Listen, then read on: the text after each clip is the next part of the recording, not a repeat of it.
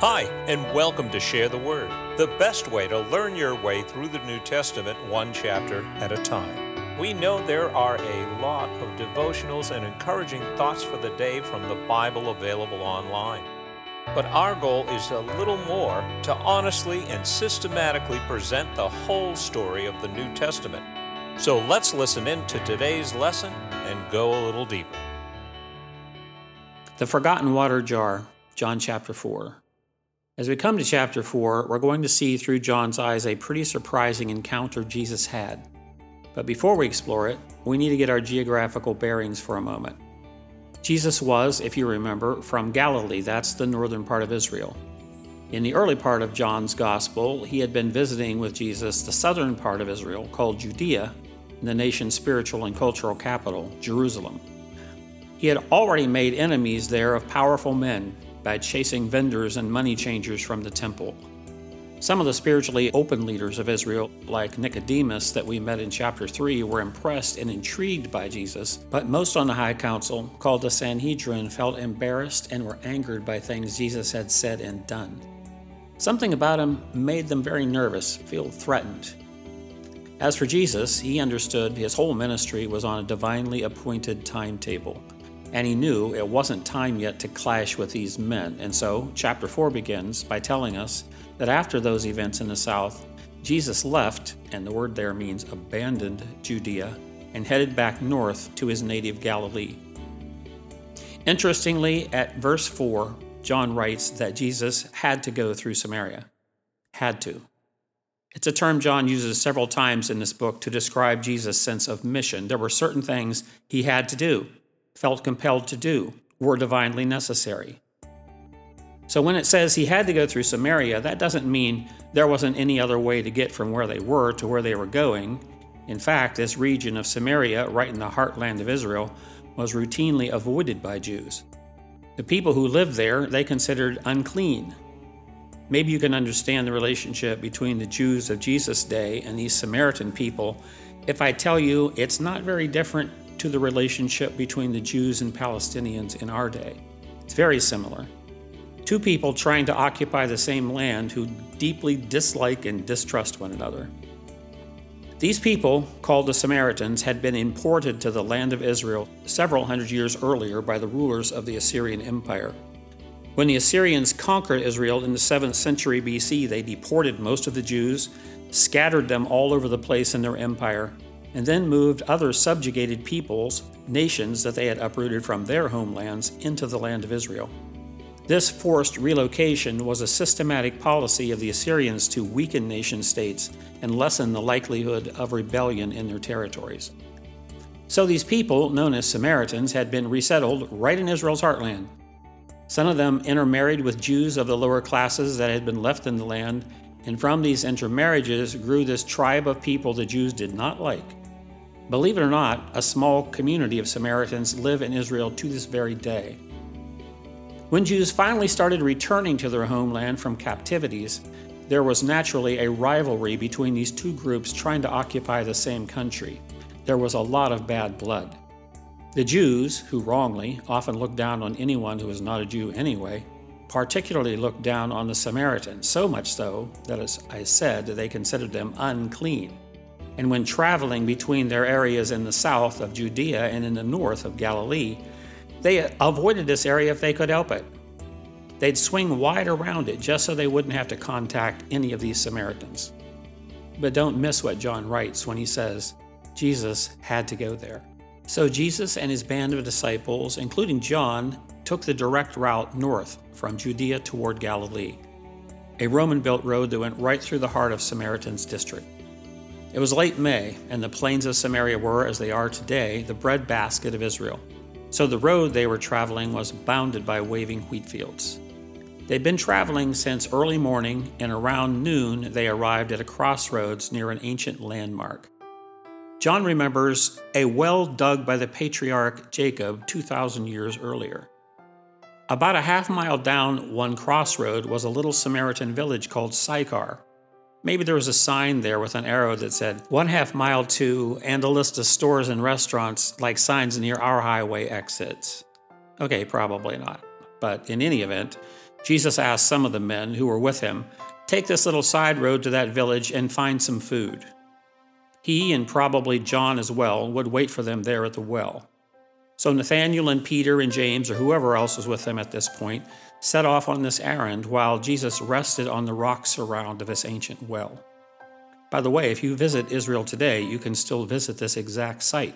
The well was cleaned out and restored in the 1960s. It was dug through mostly limestone and is almost 140 feet deep. As Jesus sat resting there in the midday heat, presently a woman appears, coming from the direction of Sychar. She must have just passed the disciples, and she's carrying a large water jar on her shoulder.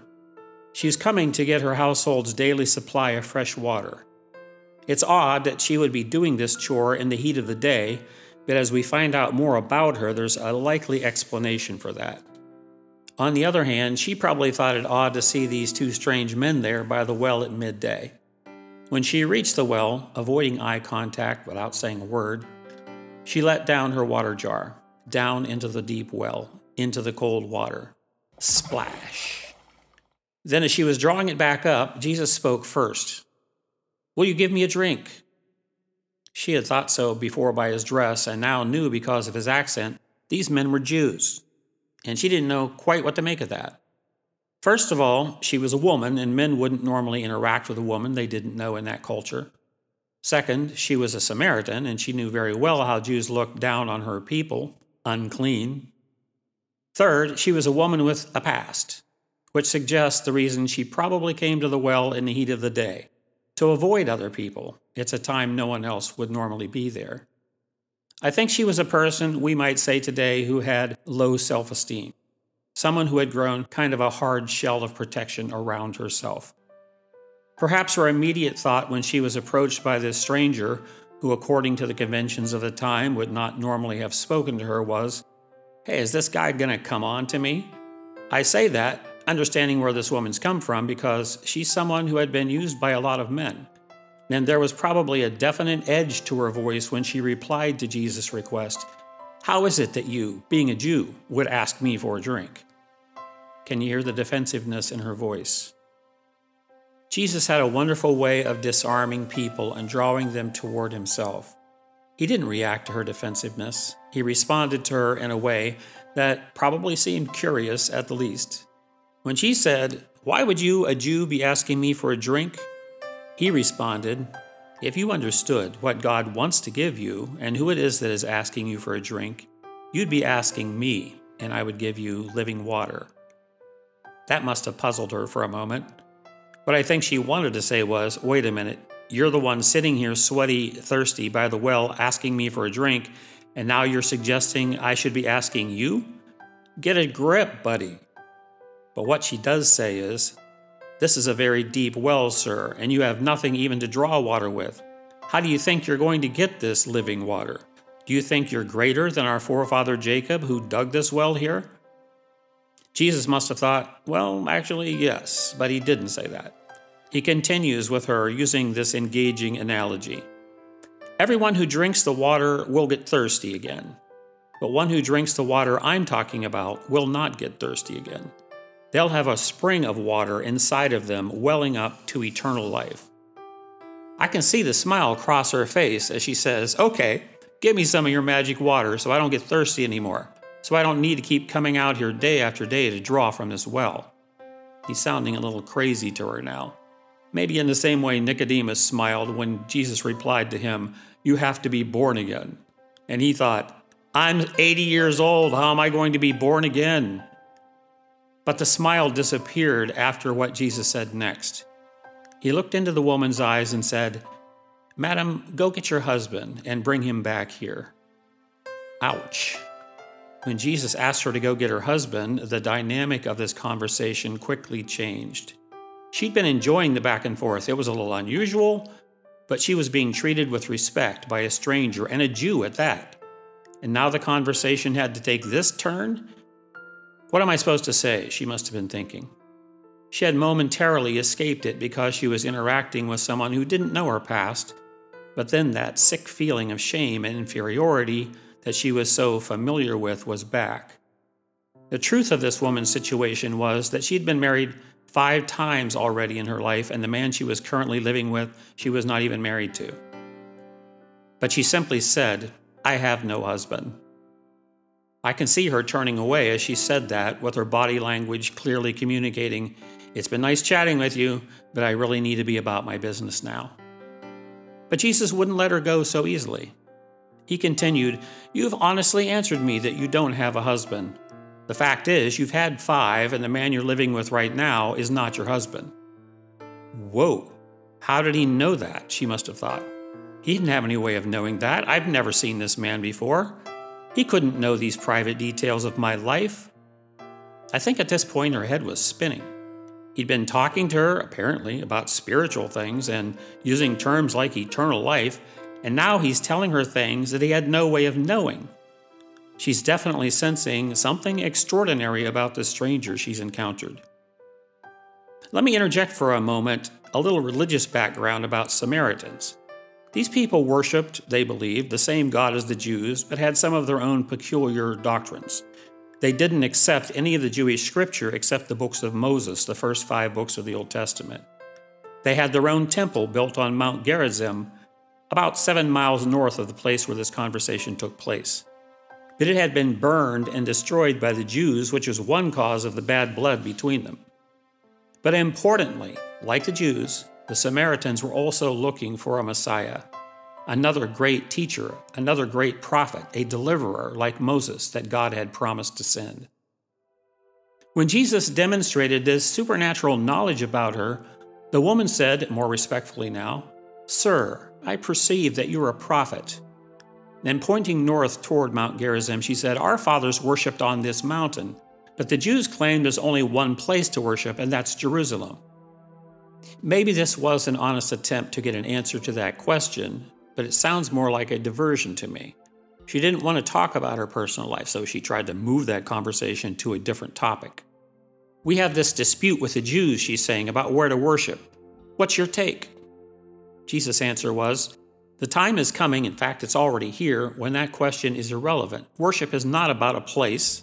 God is looking for people to worship Him in spirit and truth. The woman said, I know that the Messiah is coming, and when He comes, He'll be able to explain all these things to us. Then Jesus looked her straight in the eye, unblinkingly, and said, I who speak to you, I am He. Don't miss this. John is letting us in on a time when Jesus claimed, in completely unequivocal terms, I am that Messiah God promised to send. And it's fascinating to me that the clearest declaration Jesus had yet made, identifying himself as the promised Messiah, came to this unlikely Samaritan woman. Just as they were at this point in their conversation, the disciples reappeared back from their food run to Sychar. They were more than surprised, probably shocked, to see their teacher, their rabbi, in conversation with such a person. They looked at each other as they began unwrapping their food, like, What's he doing talking to her? The woman, completely forgetting why she had come out there in the first place, left her water jar sitting beside the well and hurried back to her village. I love that eyewitness detail that stuck in John's mind. She was so taken with this whole conversation, she had forgotten her water jar. Once back at the village, she began telling everyone in Sychar, Come and see a man who told me everything I ever did. You have to see him. You need to meet him. I never laid eyes on this man before, and he knows everything about me. Could this possibly be the Messiah? Meanwhile, back at the well, the disciples are beginning to eat whatever they had brought from the village, and they urge Jesus to eat something too. You have to be hungry, teacher. Eat something here. But he replied to them, I have food to eat that you don't know anything about. What do you think Jesus meant by that? I think I know. I think he's referring to a kind of high you get when you're sharing spiritual truth with someone who has a thirsty soul, who has a receptive heart. Jesus was spiritually high from this whole interaction with this needy woman. A sandwich was the last thing on his mind. This is why he was here. This is why he came. He'd come to seek and save those who are lost. Just then, talking with her about that most important thing in life, how a real living relationship with God could heal her shame and satisfy her deepest needs, this was the perfect nourishment for his soul. A sandwich? Not right now. In my mind's eye, one of the most incredible visuals in the Bible occurs next. There, standing by the well of Sychar, surrounded by the wheat fields, Jesus told his disciples, My food is to do the will of one who sent me, to finish his work. That's what I'm all about. Don't say there are four months till harvest time. I tell you, open your eyes, look at the fields. They are ripe and ready to harvest. Because already at that moment, the town folks, with the Samaritan woman in the lead, were streaming out of that village up the road to meet Jesus. Look, Jesus said, these curious and spiritually hungry people, look, the fields are ripe for harvesting. And there was a real harvest that day. John writes that many of these Samaritans believed in Jesus based on the woman's testimony. In John's gospel, that always means they bought into him, they accepted his claims, they put their faith in him. And John remembers they stayed on two more days sharing spiritual truth with the people of the village of Sychar. You know, when the Bible says Jesus had to go to Samaria, I believe he had to go there specifically to meet this woman and the others she brought to him. That his meeting with her at Jacob's well was no accidental encounter. He wanted this one woman to know that no matter who she was, he would treat her with respect. No matter where she'd been, he would forgive and accept her. No matter what anyone else thought, she was valuable in God's eyes. Regardless of her past, he was able and willing to restore in her a life of dignity and meaning as a daughter of God. He didn't ask her to get her act together and come back to him later. He offered her unconditional love and grace if she would open herself up to who he really was and believe into him right then. And she did. I always ask myself, why did John include this interesting encounter in his gospel? Well, there was that clear messianic claim by Jesus, that's big. But also, I think this Samaritan woman is representational. She represents so many people we encounter every day that we don't even try and engage. Jesus' disciples would have never paid her any mind. After all, they'd just been in that village and brought back no one to meet Jesus. But she represents all the broken, disappointed, hurting people who struggle to cope with loneliness, emptiness, and rejection. People who've been looking for love in all the wrong places, who've been hurt by life time and again. Maybe they've grown hard on the outside, maybe they joke to cover the pain, but inside they're thirsty, they're needy. More than anything, they want to feel accepted, they want to feel loved, valued, forgiven, and have a hope for their future. Listen, the same invitation Jesus extended to the Samaritan woman, God has extended to all of us. We are all called to extend it to those who don't know Him yet. The invitation is this if you're thirsty inside, spiritually thirsty, only Christ can ultimately satisfy that. Doesn't matter who you are or where you've been, Christ will accept you, forgive you, and give you a future. If you're willing to open your heart and life and invite Him to come in as your Savior and leader, He'll put a satisfying spring of living water inside of you that wells up to eternal life. That's the truth. And that's what we learn from this unusual encounter with a woman from Samaria. Hey, if you're enjoying these commentaries on the Gospel of John, please help us share the word by passing along the podcast to your friends and family. There's no better way to learn the content of the New Testament chapter by chapter. So until next time, this is Paul for Share the Word. If you're enjoying these commentaries on the Gospel of John, please help us share the word by passing along the podcast to your friends and family. There's no better way to learn the content of the New Testament than chapter by chapter. For more information, visit us at sharetheword.org. From all of us at Share the Word, our blessings and prayers go out to all of you.